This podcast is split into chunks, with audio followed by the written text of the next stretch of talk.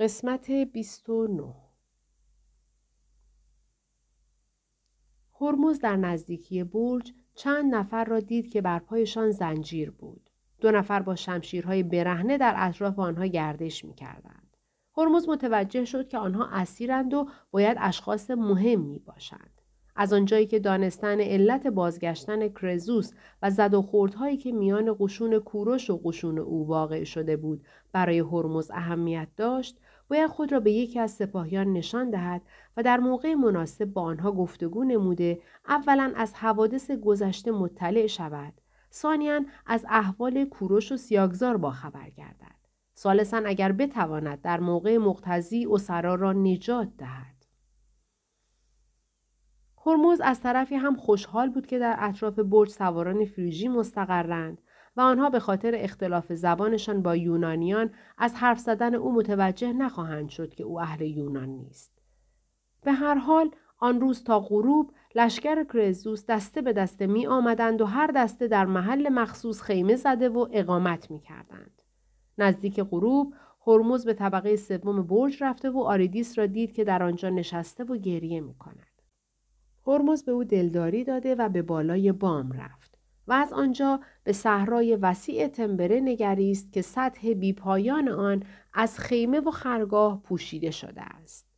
در این صحرا از 3 طرف، یعنی از سمت مغرب و جنوب و شمال تا چشم کار می‌کرد، قشون دشمن بود. ولی از طرف مشرق به فاصله 400 متر از برج صحرا نمایان و دیگر در آنجا خیمه نبود و عده‌ای از سواران به فاصله کمی از اردو مشغول قراولی بودند.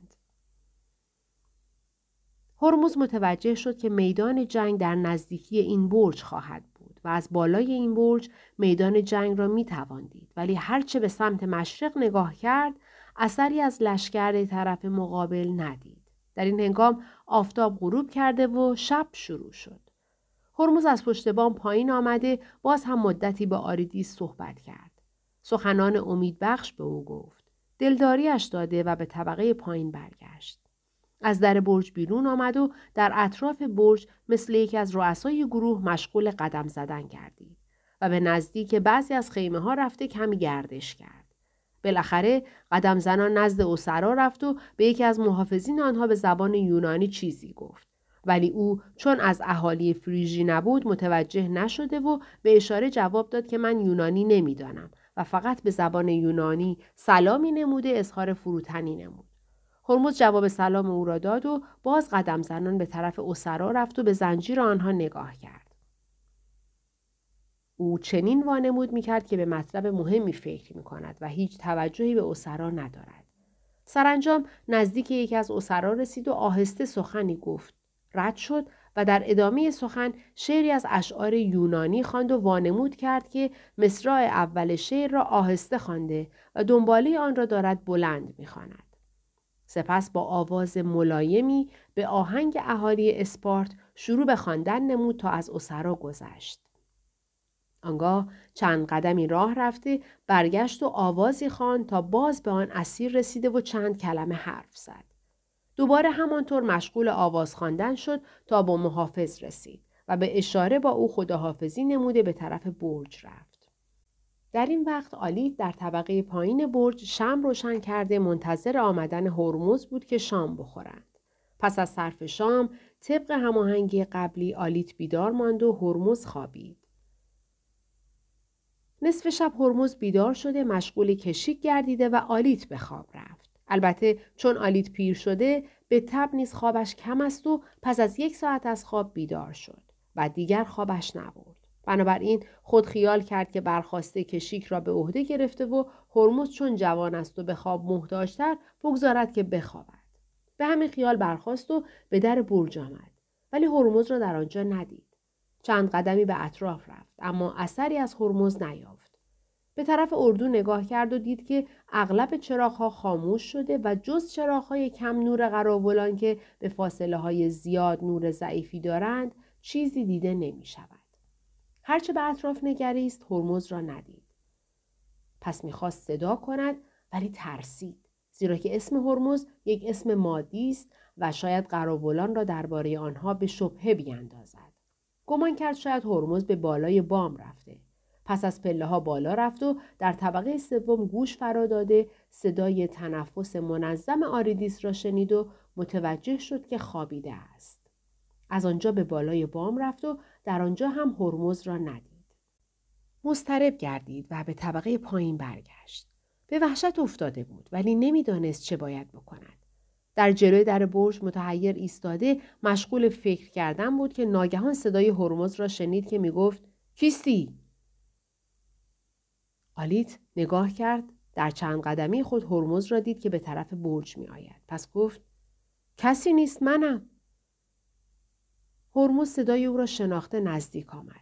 آلیت گفت شما در این وقت شب کجا رفته بودید؟ بیایید داخل برج تا بگویم. هر دو داخل برج شده و در بالای سکو نشستند. هرمز گفت من رفته بودم که از سابقه عملیات این اردو کسب اطلاع کنم، چون ممکن است مدتی را در اینجا و در میان اردو باشیم. پس برای اینکه خود را به سپاهیان نشان دهیم لازم است که از سابقه عملیات این قشون مطلع بوده و اگر با یکی از افراد قشون طرف صحبت شویم بدانیم چه باید بگوییم. من امروز اطراف برج گردش کرده و یک نفر از ملازمان سیاگزار را که اسیر شده است در میان اسرا دیدم و شناختم. به هر ترتیبی که بود به او حالی کردم که بعد از نیمه شب سراغ او خواهم رفت. همین کار را کردم و در وقت مناسب به آنجا رفتم. محافظین در خواب بودند. من هم فرصت را غنیمت شمرده با او صحبت کردم و مطالبی را که باید میفهمیدم فهمیدم و لازم است که بعضی از آنها را شما هم بدانید. گمان می‌کنم در این مورد قدری بی‌احتیاطی کرده اید ولی خوشبختانه هرچه بود به خیر گذشت. حال آنچه من باید بفهمم بفرمایید. تحصیل این اطلاعات هرچه زودتر برای ما لازم بود. زیرا عدم اطلاع از سابقه عملیات اردو ممکن بود ما را به خطر بیاندازد. به هر حال آنچه لازم است شما بدانید این است که اولا یک عده از قشون لیدی و دو دسته از قشون یونان که تقریباً 2500 نفر بوده و ما هم جزو آنها بوده ایم با عده‌ای از آشوریان داخل خاک ماد گردیده و چند قریه را غارت کردند. پس از آن جلوداران قشون کوروش که عده‌ای مرکب از فارسیان و مادی‌ها بودند رسیده و جنگی با آنها کرده و 7 نفر اسیر گرفته ایم. فردای آن روز کوروش با قشون فارس خود به ما حمله کرده. پس از 2 ساعت جنگ که قشون ما نزدیک شکست خوردن بود آفتاب غروب کرده. 2 ساعت از شب به ما فرمان عقب نشینی داده شده. پس از طی 9 منزل مسافت به اینجا رسیده و اردو زده ایم. بقیه قشون یونانی و مصری و غیره 420,000 نفر و قشون کوروش از همه جهت 200,000 نفر بیش نیستند. ما 2 نفر یکی از پهلوانان اسپارتی را که در جنگ تیر خورده است به این برج آورده و پرستاری او به عهده ماست. خوب متوجه شدید؟ آلیت با اندکی تأمل جواب داد آری فهمیدم. آنگاه هرمز اضافه کرد ما 2 نفر از اهالی اسپارت هستیم که من با اولین دسته‌ای که از یونان به کمک کرزوس آمدم و شما را در بندر میله ملاقات کردم. شما هم همون آلیت ناخدا هستید با این تفاوت که 2 فروند کشتی داشته و یکی از آنها را به عنوان مال و تجاره خریده و دیگری را به سایر تجار کرایه داده اید که در بین راه کشتی‌ها در دریای اژه غرق شده بدین وسیله شغل خود را ترک گفته با من آمده اید. و از علم جنگ و پهلوانی هیچ اطلاعی ندارید. این موضوع را هم متوجه شدید؟ آلیت با اطمینان پاسخ داد بله متوجه شدم. 11 میدان جنگ. به هر حال هرمز اغلب اتفاقاتی را که برای اردو رخ داده بود به آلیت گفت و سرگذشت‌هایی را که باید در اوقات لازم برای خودشان جعل کرده و بگویند تکرار کردند.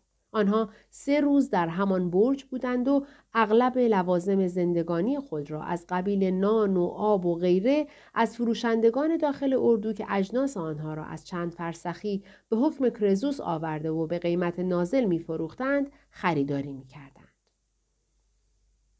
روز 4م قبل از طلوع آفتاب صدای شیپور حاضر باش آلیت را از خواب بیدار کرد و قبل از آنکه از رخت خواب برخیزد یقین کرد که امروز جنگ شروع خواهد شد. به سرعت برخاست ولی هرمز را ندید. پس از در برج خارج شد، به اطراف نگریسته صحرا را خالی از قشون دید. خواست چند قدم آن طرفتر رفته نگاه کند که دستی از عقب دامن لباس او را گرفته به داخل برج کشید. او هرمز بود که آهسته به او گفت دیگر نباید از برج خارج شد. آلیت گفت پس اردو به کجا رفته؟ اردو عقب رفته و میدان جنگ را جلوی ما قرار دادند تا بتوانیم درست تماشا کنیم. ما بیشتر از 300-400 قدم از میدان جنگ فاصله نداریم. فعلا مهمترین کار این است که در برج را با خشت بچینیم تا اسب‌هایمان پیدا نباشند. هرمز و آلیت فوراً در برج را خشت چیده از پله‌ها بالا رفتند و بر بالای بام برآمده از پشت دیوار اطراف بام مشغول تماشا شدند. در طرف غرب برج با فاصله کمی قشون کرزوس مشغول صفارایی بود و در طرف مشرق قشون کوروش صفوف خود را مرتب می‌کرد. هنوز آفتاب بیش از 30 درجه از افق بالا نیامده بود که صف‌ها مرتب گردید. اردوی بزرگ دو قشون منظم که تا آن وقت در دنیا اردویی به آن بزرگی و عده‌ای به آن زیادی با یکدیگر روبرو نشده بودند، در مقابل یکدیگر ایستادند. کرزوس جبهه قشون خود را بست داده و ردیف‌های جلویی قشون را طولانی کرده بود. این پادشاه از تمام پیاده و سوار خود صفی بسیار طولانی تشکیل داده بود که طول آن 14,000 و عرض آن 30 نفر بود. پیاده‌ها در قلب لشکر و قشون پیاده مصری که در تهور و شجاعت معروف بودند در وسط قرار گرفت. آنها 12 دسته بودند که هر دسته به 10,000 نفر می رسید و بیشتر امیدواری کرزوس به آنها بود. سواران نیز در طرفین قرار گرفته بودند. اما کوروش، شاهنشاه جوان ایرانی، برای حفظ جبهه و جناحین خود حدود 300 دستگاه از عرابه های بزرگ جنگی آماده کرده بود که از اطراف به داسهای تیز فولادی مسلح شده و به هر یک از آنها 4 اسب زره‌پوش بسته شده بود. اسبهایی که هیچ تیری به آنها اثر نمی کند. در پشت قشون عرابه‌های بزرگی مستقر بود که بر بالای هر یک برجی بزرگ نصب شده و از هر برج 20 نفر کماندار ماهر فارسی جای گرفتند. قشون در اوقات سختی میتواند به آنها پناه برده و از تعرض دشمن مصون بماند. هر یک از این برج‌های متحرک را 16 رأس گاو نر حرکت می‌دهد.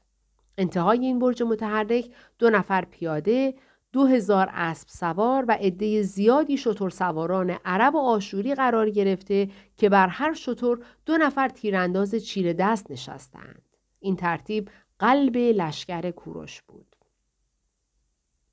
کوروش 2 جناح قشون خود را در برابر دشمن بست داد، به طوری که صف لشکر او حتی ربع فرسخ کوتاه‌تر از صف لیدی ها بود.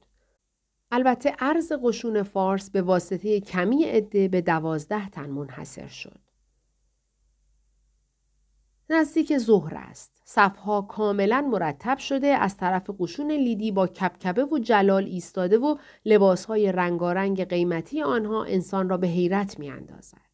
اشعه آفتاب در الماسهای قبضه شمشیر و کمربند آنها منعکس شده چشمها را خیره می‌کند. یراق اسب‌ها اغلب از طلا و نقره و اغلب وسایل تجملاتی است و از سمت دیگر قشون کوروش در نهایت سادگی و با قوت قلب ایستاده منتظر فرمانند. در وسط این دو لشکر میدان جنگ مسطحی است خالی از جمعیت، ولی از نظر طول پایانی برای آن تصور نمی شود. طبل‌ها به صدا درآمد. صدای فرمانهای جنگ پی در پی از دو طرف با 15 زبان مختلف به گوش رسید. آری، بزرگترین جنگ دنیا شروع شد. برق شمشیرها چشم را خیره می کند. صدای ممتد تیرها به گوش می رسد. چوبه های تیر چون دسته های پرندگان از طرفی به طرف دیگر می روند. گویی فضایی با وسعت دشت تنبره که تاکنون به واسطه بی‌آبی پرنده‌ای در خود مشاهده نکرده، خیابانی از درختان ندیده، جویباری از روی خاکهایش عبور نکرده، جمعیتی بر بالای آن راه نرفته و ساکن نشده است، امروز می‌خواهد همه را یکباره تلافی کند. امروز در این دشت به قدر یکی از شهرهای بزرگ انسان وجود دارد. صفوف نظامیان خیابان‌های منظم و طولانی تشکیل داده. نیزه‌های سربازان صحراهای بی‌آب و علف این سرزمین را به نخلستان بزرگی شبیه ساخته. چوبه‌های تیر در هوای این دیار شناور و عددشان نیز از طیور ممالکی است که آب و سبزه و جنگل‌های انبوه دارد. تیرهایی که با یکدیگر از طرفی به طرف دیگر می‌روند به گروه‌هایی از کبوتران شبیه‌اند که پرهای آنها صدای ممتدی به گوش می‌رساند. اکنون نزدیک است که از خون انسان جویبارهای قرمز رنگی در این سرزمین جاری گشته، خاک سیاه این دشت لمیزرع را آبیاری کند. هنوز معلوم نیست که کدام طرف حمله را آغاز خواهد کرد، ولی منظره غریبی است. در این وقت هرمز رو به آلیت نمود و گفت: شما بروید و آریدیس را به اینجا بیاورید. آلیت فوراً پایین رفت و با آریدیس بر بام آمدند. پس دوباره به آلیت گفت: به طبقه دوم بروید. آنجا کسی در گوشه خوابیده است. دست او را بگیرید و به بالای بام بیاورید. آلیت از این سخن سخت تعجب کرد و گفت: او کیست؟ او همان اسیری است که دیشب نجاتش دادم. این شخص یکی از محترمین مادی است که نجاتش خیلی اهمیت دارد. به هر حال چند دقیقه بعد آنها با یک نفر جوان مادی که آثار نجابت از جبین او نمایان بود در بالای برج مشغول تماشای میدان جنگ شدند. آریدیس و هرمز در انتهای صفوف لیدی کرزوس را می‌بینند که بر اسبی بزرگ و قوی سوار شده و به هر طرف حرکت کرده به رؤسای قشون دستور می‌دهد. آنها اغلب فرماندهان را هم می‌شناسند، به خصوص یکی از آنها را که آردیات برادر کرزوس می‌باشد. دیگر آریدیت از ترس و وحشت بیرون آمده و با کمال اطمینان مشغول تماشاست. هرمز رؤسای لشکر لیدی را به جوان مادی نشان داده و از طرفی نیز صاحب منصبان قشون فارس و ماد را به آریدیس معرفی می کند. او جوان شجاعی را که لباس ساده پوشیده و تاج سلطنت بر سر دارد به اسم کوروش شاهنشاه ایران معرفی می نماید. سپس مرد تنومندی را که بعضی از موهای ریشش سفید شده بود و سواران خاصه سلطانی را فرمان می داد معرفی کرد و گفت: او هارباکس و ملقب به پیران ویسه است. خود آریدیس در طرف شمال برج جوانی را که ریاست قشون مادی را به عهده داشت قبل از معرفی شناخته به هرمز نشان داد و به خنده گفت: کاش خانم من جوپیتر در اینجا بود و میدید که جناب سیاگزار چگونه در میدان جنگ با کمال آرامی و بدون ترس و وحشت مشغول فرمان دادن است. در طرف جنوب برج دسته‌ای از سواران مادی بودند که هرمز رئیس آنها را نشناخت. پس رو به آن جوان نمود و گفت: فرمانده دسته‌ای که در سمت جنوبی ایستاده کیست؟ من او را نمی‌شناسم. شاید از اهالی فارس است. آن جوان آهی کشید و گفت: نه، او فارس نیست، بلکه یکی از جوانان مادی است که امروز موقتاً فرماندهی این عده را به عهده گرفته. البته شما فرمانده اصلی آنها را به خوبی می‌شناسید. او کسی است که چند روز قبل به واسطه تهور و بی‌احتیاطی خودش اسیر شده و دیشب به وسیله یک نفر از نجوای ماد نجات یافته است. امیدوارم تا چند ساعت دیگر فرمانده این دسته باز مشغول فرمان دادن به نیروهای خود بشود. آریدیس صحبت این دو نفر را متوجه نمی‌شد. بنابراین هرمز اغلب برای او ترجمه می‌کرد و وقتی این سوال و جواب را برای او ترجمه کرد، آریدیس پرسید: این جوان کیست؟ هرمز جواب داد: او پسر آرتنبارس و برادرزن کوروش پادشاه ایران است. رئیس عرابه‌های جنگی کوروش شخص بلندقدی بود که بر عرابه بزرگی سوار شده و در وسط صف عرابه‌های جنگی قرار گرفته بود. هرمز او را به اسم آبرادات به آریدیس معرفی کرد. در زمانی که صدای طبل شروع شدن جنگ را خبر داده، فرمان حمله از طرفین صادر شد و تیرها از مسافت دور به هر دو اردو پیغام‌های عداوت بردند. لکه ابری در سمت شمال غربی آسمان آشکار شده، غرش رعدی به گوش رسید. در همین هنگام صدای کوروش نیز در جواب او بلند شد. گوش به فرمان توام، آمدم ای خدای مهربان و ای خدای من و خدای رعد و برق. همکنون امر تو را اطاعت کرده و با قدم‌های ثابت به طرف فتح و ظفری که به ما وعده فرموده ای خواهم رفت. حمله از طرفین شروع شد. دو لشکر به یکدیگر نزدیک شده و همین که روبرو گردیدند، جناحین قشون لیدی به سرعت به شکل قوس شروع به پیشروی نموده و قصد داشتند دایره‌وار لشکر کوروش را احاطه نمایند. این عمل باعث تشویش خاطر ایرانیان گردید، ولی کوروش خود به شخصه در تمام طول صف جنگ کرده، لشکریان را تشویق نموده، خود نیز به همراهی یک دسته از سواران با کمال تهور به دشمن یورش برد. حمله کوروش سرمشق سایرین گردید. در تمام طول صف جنگ با کمال شدت جریان یافت. گرد و غبار فضای میدان را احاطه کرد. صدای به هم خوردن اسلحه، شیهه اسبان، ناله مجروحین و غرش پهلوانان پرده گوشها را به درد می آورد. اشعه آفتاب بر شمشیرهای صیقلی منعکس شده، چون برقهای پی در پی چشمها را خیره می کرد و در اغلب نقاط آثار شکست در قشون لیدی پدیدار شد. در این بین کوروش فرمان داد که شتر سواران جلو روند. آنها نیز اطاعت کرده جلو رفتند. اسبان قشون لیدی از آنها رمیده، سواران خود را بر زمین زده فرار می‌کردند. بعضی از گروه قشون لیدی پا به فرار گذاشتند و بعضی دیگر به خفت و خاری خود را می‌کشیدند. عرابه‌های جنگی به هر طرف رو آورد، با داس‌های بران خود صفوف را می‌شکافتند و دشمن را دور کرده، قشون را متفرق می‌کردند. ستون قدرتمند قشون کرزوس به کلی در هم و بر هم شد و فقط مصریان بودند که استقامت ورزیده در مقابل شجاعان فارس ایستادگی کردند. آبرادات که گرم کار و مست شراب فتح و پیروزی بود، با عرابه‌های خود به مصریان حمله کرد. آنها نیز سپرهای بزرگ خود را پهلوی یکدیگر قرار داده در مقابل داس‌های فولادی عرابه‌ها مقاومت کردند. در این بین عرابه آبرادات واژگون شد و او به زمین افتاد. در همین لحظه مصریان حمله سختی کرده، آبرادات را کشتند. سپس با کمال غرور فریادهای شعف برآورده، هلهله کنان به پیاده‌های فارسی حمله کرده، آنان را به عقب راندند و به عرابه‌های عقبی نزدیک شدند.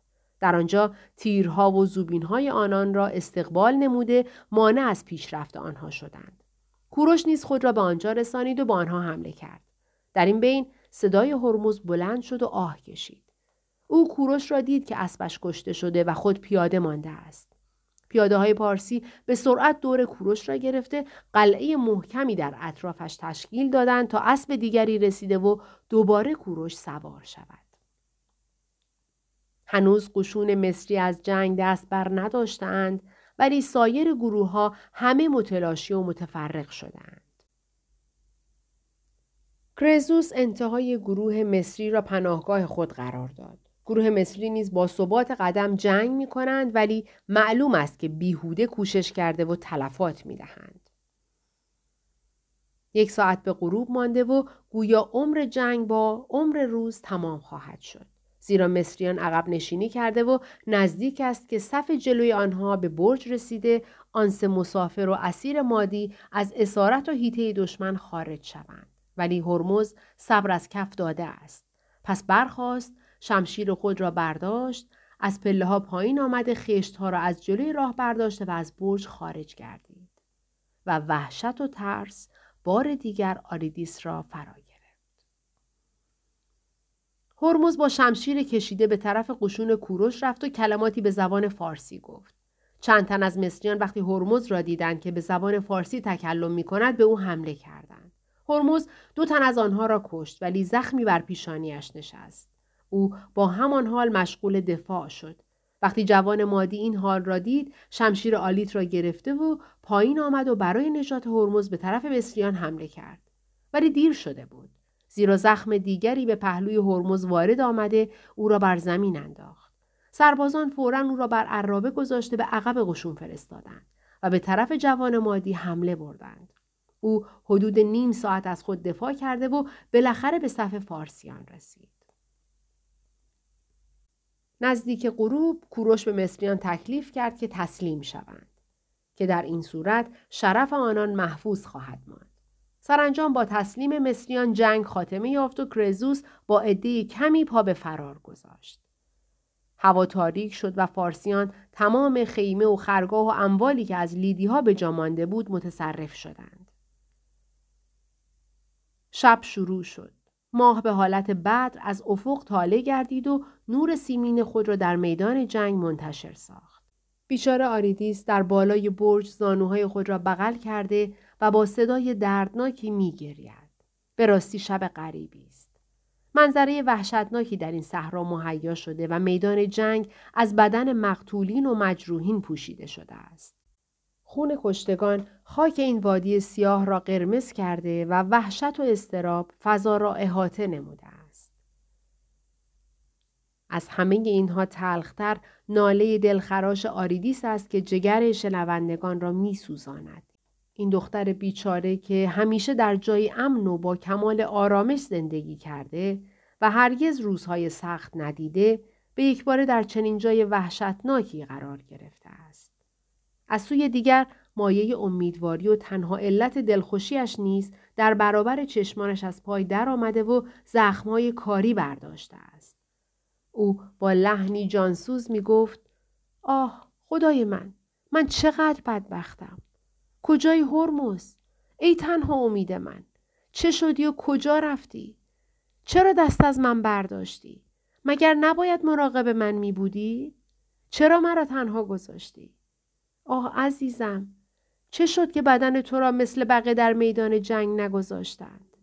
عزیزم، من پس از تو زندگی را دوست ندارم و در همانجا که خون تو ریخته شده و تنت مجروح گشته جان خواهم داد. او چنین گفت و از پله ها پایین آمد. آلیت نیز با چشمای اشک‌آلود به دنبال او به راه افتاد. حدود 200 قدمی برج به جایی رسید که خون هرمز ریخته شده بود. پس در همانجا به زمین نشست و سر و صورت خود را با خاک‌های خون‌آلود مالید و گریست. 12. قلعه سارد. همانطور که پیش از این گفته شد، جوپیتر بر در باغی خارج از شهر سارد ایستاده با نگاهی ممتد مسافرین خود را مشایعت می‌کرد. جوپیتر با حالی افسرده و دلی غمگین به آریدیس نگاه می‌کرد تا او و مسافرین از نظرش پنهان شدند. پس آهی کشید و برگشت. بی آنکه با ملازمان خود صحبتی کند، سوار بر اسب راه سارد را در پیش گرفت. او با کمال آرامش اسب خود را می‌راند و در دریای حزن و اندوه غوطه ور بود.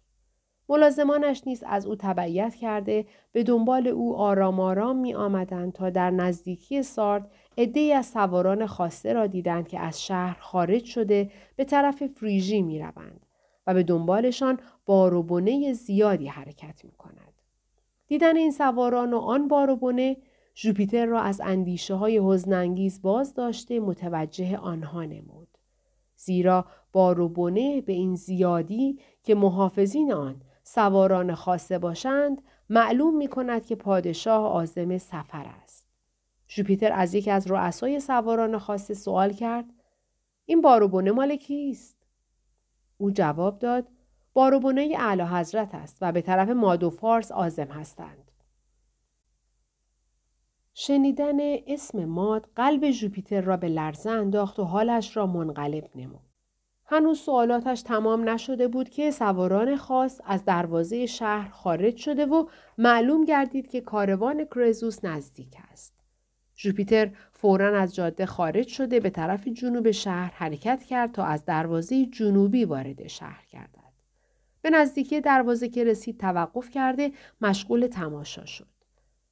ناگهان کرزوس با تجملات زیادی که در هیچ یک از سفرهای او مرسوم نبود از شهر خارج شد و به دنبال او قشون زیادی پیاده و سواره از دروازه بیرون آمده و رفتند.